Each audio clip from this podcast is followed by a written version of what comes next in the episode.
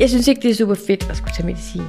Men jeg er samtidig også nået til en erkendelse af, at jeg tror, at jeg tager mere skade af de her stressbelastninger ved ikke at tage medicin.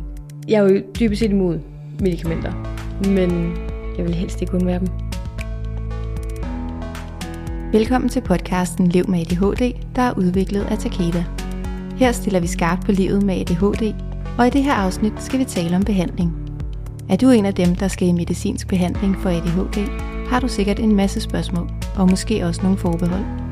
Det kan være, du tænker over, om ADHD-medicin helt kan fjerne dine symptomer, om du skal tage medicin resten af livet, og om medicinen egentlig vil ændre på den, du er. Alt det kommer vi ind på i løbet af den næste halve time. Og hænger du på så længe, så vil du også finde ud af, hvad det var både Stefan og Louise fandt ud af om deres liv og barndom, efter de kom i behandling. Og så får du masser af tips og tricks til, hvordan du kan strukturere dit liv med ADHD.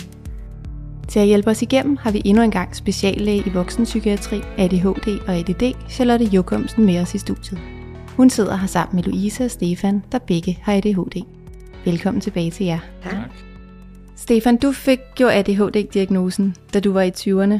Vil du ikke fortælle lidt om, hvor, hvordan det var for dig at få diagnosen og få et navn på, hvorfor du havde det, som du havde det?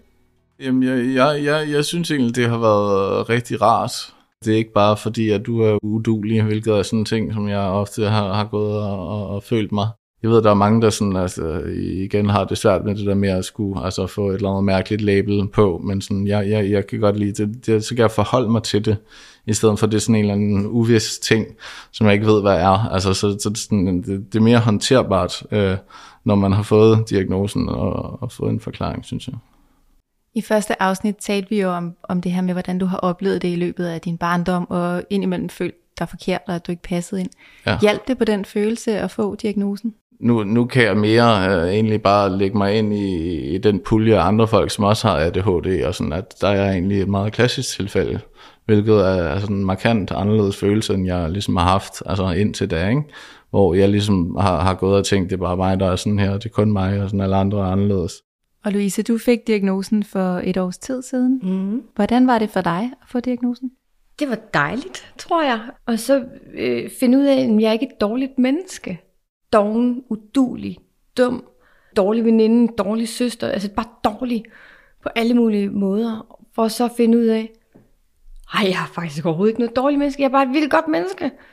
Med rigtig mange øh, gode tanker. Og jeg har oplevet, at jeg har fået enormt meget selvomsorg og sådan forståelse for, hvem jeg er, og hvordan jeg agerer i alle mulige aspekter, og har kunne øh, i, i mange sådan øh, sociale relationer have stor gavn af at få lov til bare at udfolde mig som den, jeg nu er, i stedet for at prøve at modificere mig selv og være noget, jeg ikke er, og forsøge at være struktureret og organiseret, og have styr på tal, og have styr på jorden, og have styr på dit og datten, og komme med min fine mappe, hvor alting ligger så pisse ordentligt.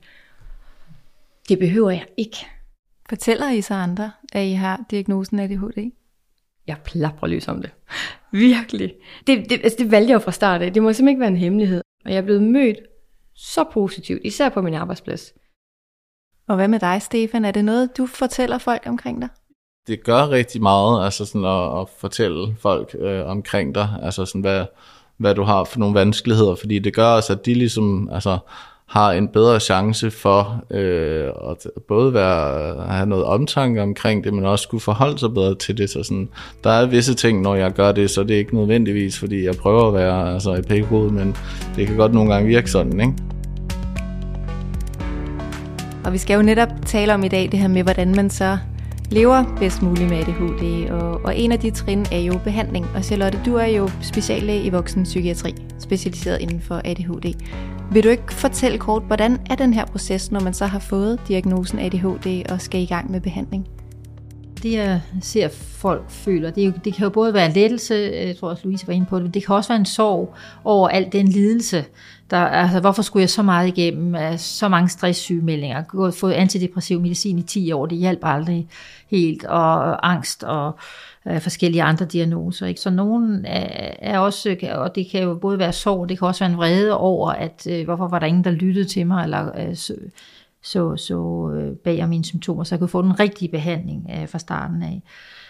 Ja, og så øh, nogle af dem, der øh, bliver udredt, som måske kommer med andre lidelser, som ikke har tænkt ADHD, de kan godt være lidt forbeholdende, når man introducerer det, fordi jeg tror også, der er stadig meget tabu omkring øh, diagnosen, fordi der vil være nogen, der tænker, okay, ADHD, og så tænker man straks det er nogen, der er i fængsel, eller nogen, der øh, klatrer på væggene, øh, og så tænker man også, øh, det er lige med, at man også kan have medicin. Så det er også vigtigt, tænker jeg, i udredningsforløbet, for at dele tingene op. Nu tager vi en ting ad gangen, og så at, at det, altså nu bliver du klogere på dig selv, og så tager vi behandlingsdelen senere. Der er ikke noget, der er givet, at så øh, medfører det automatisk, øh, at man også skal have for eksempel øh, medicin. Ja. Og får I medicin, Stefan og, og Louise? Hvad får I af behandling nu? Øh, ja, øh, jeg får medicin dagligt. Ja, og er glad for det.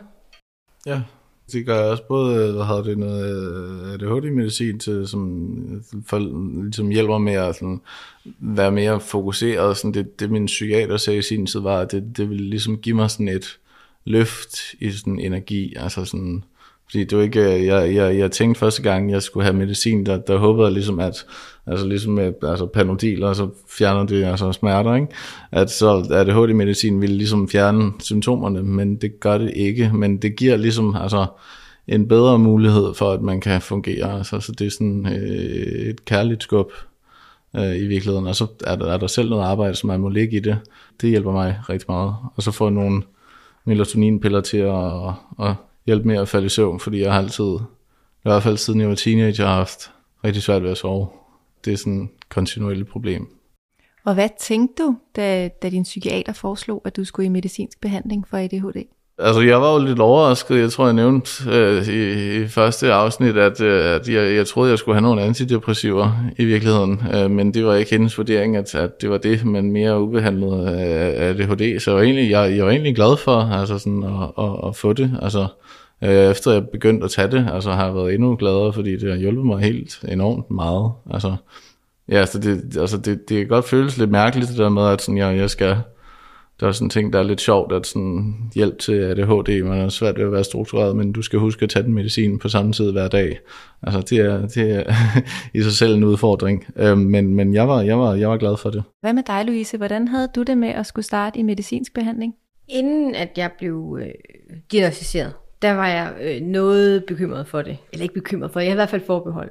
Mm, men da jeg finder ud af det, og øh, finder ud af, hvor stor en udfordring det giver mig på rigtig, rigtig mange øh, aspekter af mit liv, og hvor meget det har fyldt, altså så er jeg tangeret lidt til en spiseforstyrrelse, lidt depression, lidt angsttilfælde, et par stresssygemeldinger, og finde ud af, at det faktisk måske bare var på grund af en ubehandlet ADHD. Og så havde jeg faktisk ikke nogen forbehold, bare tænkt, det, det skal vi simpelthen prøve.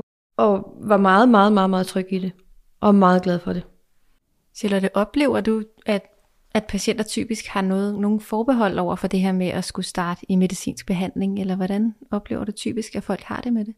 Det er lidt de to lejre, øh, og jeg, jeg tænker, at det vigtige er, at øh, man som psykiater giver altså en, en god indføring i, jamen, hvad, hvad er ADHD, hvordan ser det ud i hjernen, hvad er det medicinen gør. Jeg tegner og fortæller og viser kurver og sådan noget, hvad, hvad de forskellige typer øh, øh, præparater gør.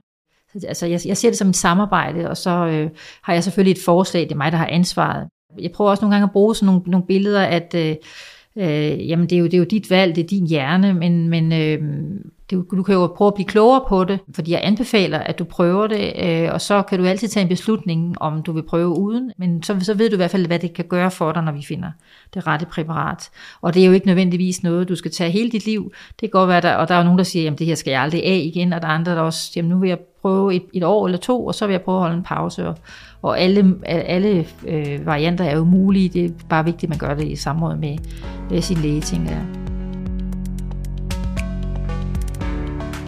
Og hvordan har det så været for jer, Louise og Stefan? Har I følt jer øh, klædt på til at tage den medicin, I tager? Har I hele tiden følt, at I vidste nok om, hvad, hvad medicin var, og hvad den gjorde, og hvad der var af mulige bivirkninger?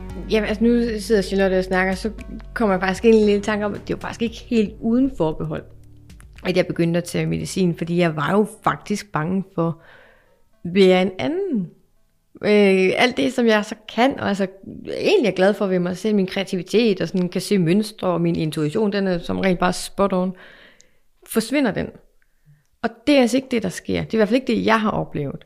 Det er måske den nærmere, at alt det, som, som jeg gerne vil, at det kan jeg.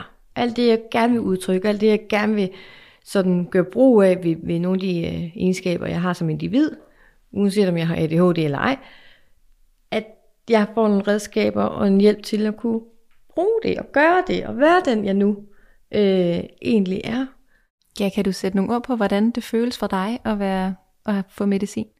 Øh, ikke at være på medicin, især om morgenen. Altså, ja, det er sådan lidt en tog, og medicin er sådan lidt en togen letter. Ja, noget fokus, noget... En balance. Balance, tror jeg, faktisk er, er det rigtige ord at benytte til det. Der er ro samtidig med energi. Klarhed føler jeg meget. Altså, mm. altså igen, altså, jeg, jeg har samme følelse, hvad det, hvis jeg har sådan en søndag eller et eller andet, hvor jeg måske er togmand, eller jeg skal ikke noget, så synes jeg egentlig, det er meget rart at have min tog og sidde i den.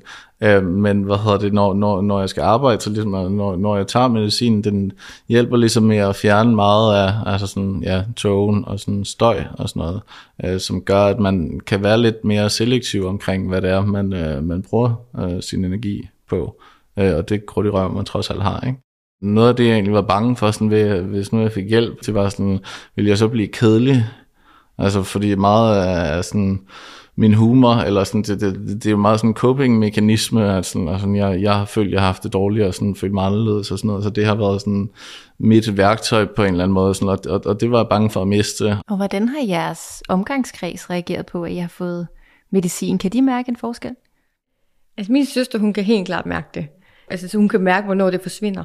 Mine øh, veninder, de kan nogle gange sådan sidde, hvis vi sidder en aften, så siger så nu forsvinder Louises medicin de kan se det på mig, og de kan høre det på mig, fordi jeg bliver fjernet. Og, altså, når jeg tager medicin, så alt, hvad der sådan kommer op af idéer og tanker, jeg reagerer lynhurtigt på, hvis folk de siger et eller andet, som er blevet brugt i en sang, så er jeg 100% ud af en sang lige pludselig.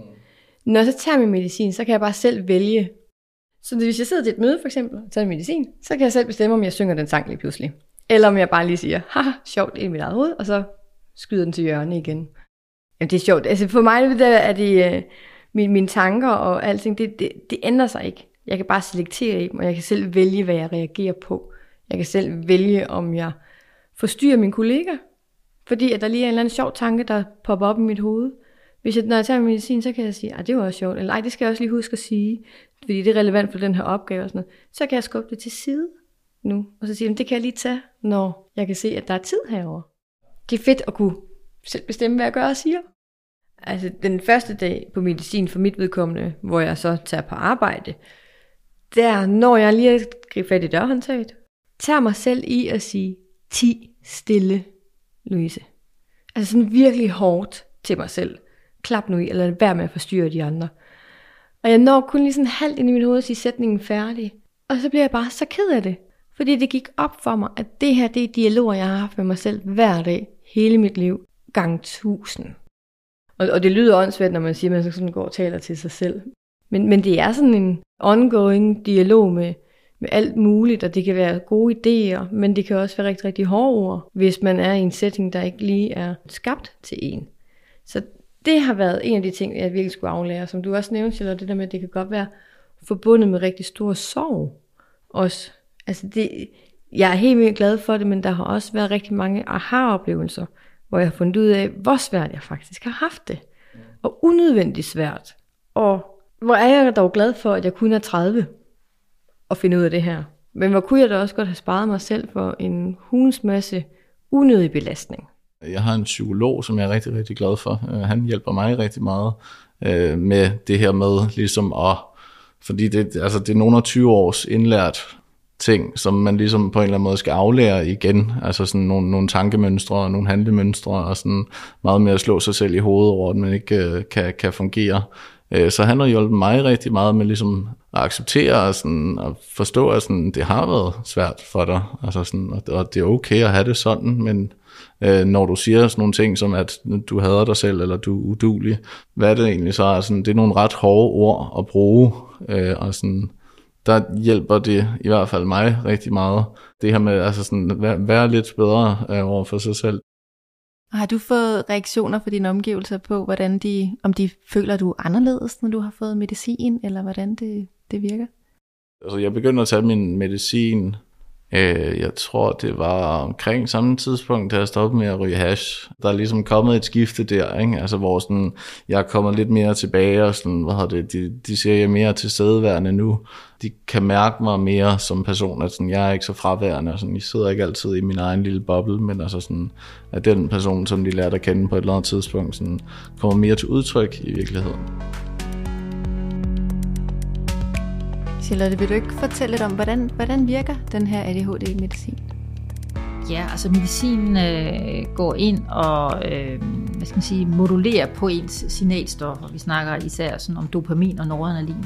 Og øh, det er ikke sådan, at den tilfører øh, de her øh, signalstoffer i hjernen, men den hjælper hjernen til bedre at udnytte af øh, de signalstoffer, man selv har. Så den går ind og sørger for, at der ligesom er mere af de her øh, stoffer, dopamin og, og noget øh, til rådighed. Og det vil sige, det er dem, der øh, hjernen har brug for til, at, at der er sammenhængende processer, blandt andet i forhold til det, du siger med, øh, Stefan, de der eksekutive funktioner, altså vores overordnede styring øh, og planlægning, men også på følelsesmæssige register. Og det er lidt afhængigt af, hvor i, i hjernen der er de her dopamin pathways, som, som vi kalder det. Så det, og det, det er så der, hvor man er ramt øh, øh, når man har ADHD, øh, øh, hvor man ligesom øh, har lidt for lidt øh, signalstof. Man kan, man kan jo sammenligne det lidt med, hvis man øh, har sukkersyge, jamen så bruger man også insulin til at få sukker ind i cellerne.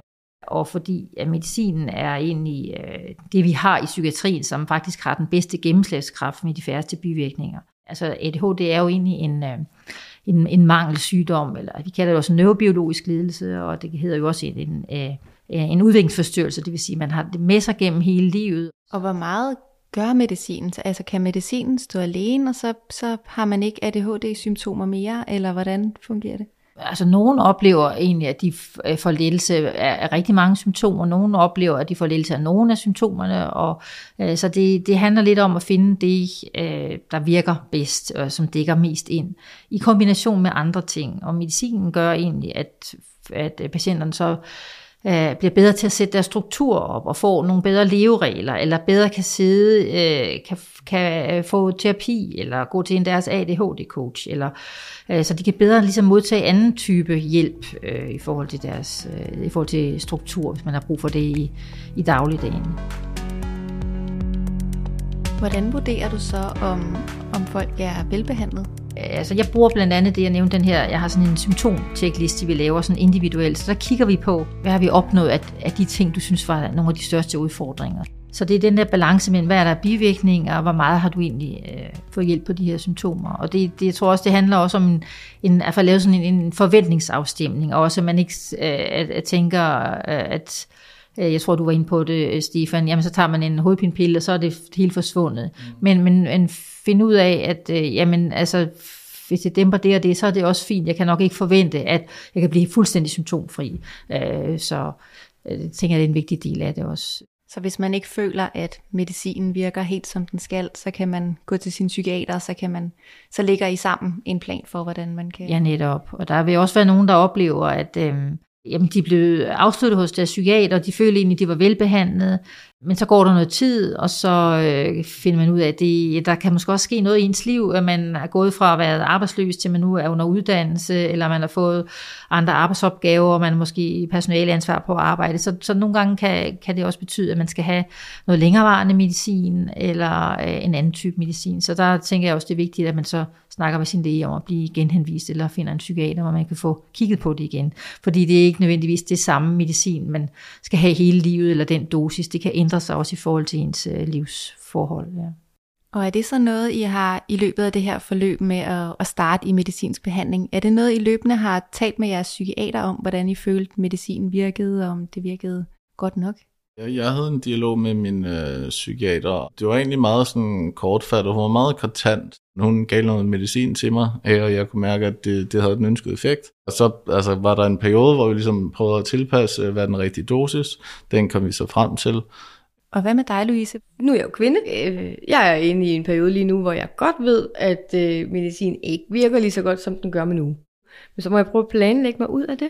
Og så sige, at så kan det være, at der er nogle, nogle uger fordelt på en måned, hvor jeg ikke behøver at skulle øh, helt så mange ting, eller have lidt mere selvomsorg for eksempel. I forhold til kvinder, øh, kan man sige, der er også nogen, der oplever, jamen, hvor er man i, i, i menstruationscyklus, fordi at mange oplever, at ADHD-symptomerne øh, bliver værre op til menstruation, og det handler noget med den her indvirkning, de kvindelige kønshormoner øh, har på øh, øh, signalstofferne. Det er en stor øh, lettelse også for nogen at opleve, jamen det, jeg er ikke ved at få en depression. Det er den tid på måneden, og så snakker vi også om, hvad kan man så gøre der. Charlotte, hvordan oplever du typisk, at, at patienter reagerer, når de så starter i medicinsk behandling? Ja, altså de fleste oplever egentlig, det er en, øh, en verden til forskel. Øh, det, det, det er selvfølgelig det, øh, vi allerhelst vil opnå. Men det, jeg bruger også en del tid på, at vi finder øh, det rette præparat, eller måske en rette kombination i den i rette dosis. Og, og som Louise siger, der er også mange, der har den der forbehold, og, og deres børn kan også sige, jamen øh, far, bliver du nu en helt anden, når du skal have til medicin. Og det er der mange, der oplever. Det, det, altså sådan er det ikke de kan faktisk bedre ligesom, øh, øh, hvad skal man sige, udnytte deres potentiale øh, for deres idéer til at blomstre, frem for at det hele det flyder ud, fordi mange har jo rigtig mange gode idéer, og, og det er bare ærgerligt, at de så ikke bliver til noget, fordi at, det, øh, at man ikke formår at få det sat i, i system. Der er også nogen, der siger, jamen gud, kan der være så stille inde i mit hoved? Jeg plejer at have øh, uh, 10 forskellige tankerækker kørende. Kan det virkelig være sådan? Eller kan det være sådan at gå ned i gågaden, uden at skulle scanne alle ansigtsudtryk og, og fornemme følelser? Altså en eller anden form for filter, uh, som jo er sådan, som, som andre har det, der ikke har ADHD, men hvor man, når man har ADHD, at man tager så meget ind, øh, at man er følsom for øh, andre samtaler, man er følsom for lyd og lys, altså alle de her påvirkning øh, som jo også er med til at stresse og, be, og belaste øh, og, og udtrætte en. Ja, også det med, at det kan være lettere at være social. Nogle tror, at de har fået at vide, at de har social fobi, men i virkeligheden, så tror jeg at nogle gange, det handler om, at når man er til den der familiefest, og man synes, det er svært, jamen så bliver man overvældet, at man skal smalltalk, øh, der er masser af støj og snak, øh, så det er egentlig mere en, en øh, altså den her massive lyd, øh, mur, øh, man bliver mødt med, frem for det egentlig er en egentlig angst. Øh, og så, så der nogen siger, gud, jeg kunne faktisk sidde øh, til den her familiemiddag, jeg kunne konversere, og jeg behøvede ikke hele tiden at finde undskyldninger på, og jeg så skulle jeg ud og ryge, så skulle jeg på toilettet. Jamen, så er det også sådan noget som, at, at, at det bliver lettere at komme i gang med ting. Man får mere selvmotivation, færre overspringshandlinger, altså, som også er nogle klassiske uh, træk ved ADHD, at uh, især de der lidt mere kedelige opgaver, det er dem, der er er svære at komme i gang med, og man, og man skubber det og skubber det indtil man til sidste øjeblik med den her deadline.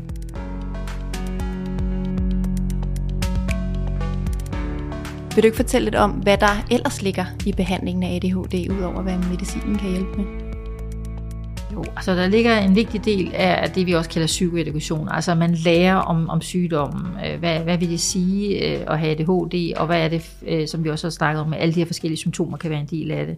Men, men så også, hvad, hvad kan man så gøre ved det? Hvordan kan jeg, hvad kan jeg bruge af devices i forhold til, kan jeg bruge, hvad for nogle apps kan være gode til, at jeg kan hjælpe med at styre min tid, jeg kan huske min medicin, huske mine aftaler. Jamen så øh, grupper, øh, hvor man mødes med ligesindede psykoeduktionsgrupper, det kan jo både være i kommunalt eller psykiatrisk regi eller selvhjælpsgrupper. Øh, og nogen har jo også en ADHD-coach, øh, dem der har mulighed for det, øh, som er lidt mere, sådan lidt mere hands-on, hvor nogen kan have brug for simpelthen derhjemme og få en hjælp til at strukturere af sit hverdag, måske hverdagen sammen med børn, der måske også har ADHD. Må jeg lige komme med, med, med en ting? Bare nu, nu hvad meget af det også sådan mere over i noget coaching. Jeg, jeg har øh, en skål derhjemme på kommoden. Øh, når jeg kommer ind ad døren, der ligger min pung og mine nøgler og mit ur altid. Fordi ellers husker jeg dem ikke. Jeg har altid min medicin i min rygsæk, fordi jeg har min rygsæk med alle vegne, så, så glemmer jeg det ikke. Og så finde ud af, hvordan kan jeg snyde mig selv til at huske ting. Og der er mange ting, man kan finde på altså sådan sociale medier, og sådan nogle ADHD lifehacks til, altså sådan, hvordan du stiller tingene ind i, i, i køleskabet, altså det du skal huske, sæt det i dørlågen, fordi så ser du det. Det du ikke skal have så meget af, det gemmer du væk, fordi hvis det er besværligt at komme ind til det, så, sådan, så gider man faktisk ikke. Øhm, så sådan, på den måde, øh, en eller anden måde strukturere tingene omkring en, og sådan nogle lifehacks til, altså hvordan gør jeg mit liv nemmere i virkeligheden. Og det kan også være lidt sjovt at lege med, faktisk, har jeg fundet ud af i hvert fald. Altså man kan sådan gå og sådan teste lidt, sådan, uh, virker det her for mig? Og sådan. Ja, det kan godt gå lidt sport i at finde ud af, hvilke ting virker. Ja, og så i det hele taget, altså, øh, blive klogere på, på sygdom og, og gå til foredrag og, og blive ved med at lære mere om, hvad der, hvad, hvad der ligesom er en del af det, og hvad, hvad passer på mig i forhold til, hvad jeg kan gøre med, med de symptomer, jeg har. Og selvfølgelig også en accept af det, tænker jeg, at øh, det, det er det, jeg har, ikke også? Og, og det er ikke noget, jeg skal skamme mig over. Nu, nu sagde du bare sådan at læ- læse om det og, og gå til foredrag. Du er også rigtig meget altså sådan på YouTube, på Instagram eller profiler på TikTok. Også i sådan et, øh, hvad hedder det, jeg kan for eksempel ikke øh, koncentrere mig om at læse en bog, men lydbøger, det kan jeg godt finde ud af, øh, fordi så kan jeg lave noget andet imens. Ikke? Øh, så det er mere bare sådan, det er også nogle dejlige, let tilgængelige måder at få noget information om det. Altså, jeg har jo sådan helt personligt fundet ud af, at jeg er bedst, hvis jeg laver to ting på én gang. Jeg kan faktisk ikke kun lave én ting. Men hvis jeg laver to ting på én gang, så har jeg det bare vildt rart og roligt. Så hvis jeg øh, kan mærke, okay Louise, nu trænger jeg faktisk nok til at restituere. Prøv lige at sætte dig ned, og så se noget fjernsyn, slap af. Så ved jeg godt, at jeg skal finde på noget andet samtidig. For eksempel at strikke. Og det har jeg så taget med til, øh, altså på mit arbejde. Så når vi har møder, de kan godt være øh, sådan et øh, mandagsmøde. Det kan godt være et par timer.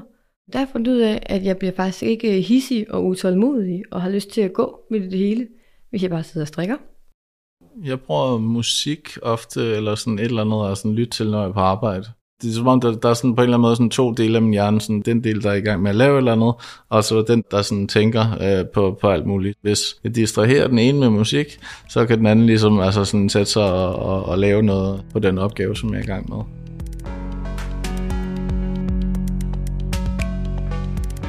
Og nu har I jo begge to prøvet at, øh, at have hverdagen med medicin. Hvad, hvordan tænker I om at skulle undvære jeres medicin? Altså, det er jo en anden verden. Og jeg kan ikke forestille mig... Altså, jeg har jo helt andet svært ved at forestille mig et liv uden medicin. Jeg synes ikke, det er super fedt at skulle tage medicin. Men jeg er samtidig også nået til en erkendelse at jeg tror, at jeg tager mere skade af de her stressbelastninger ved ikke at tage medicin.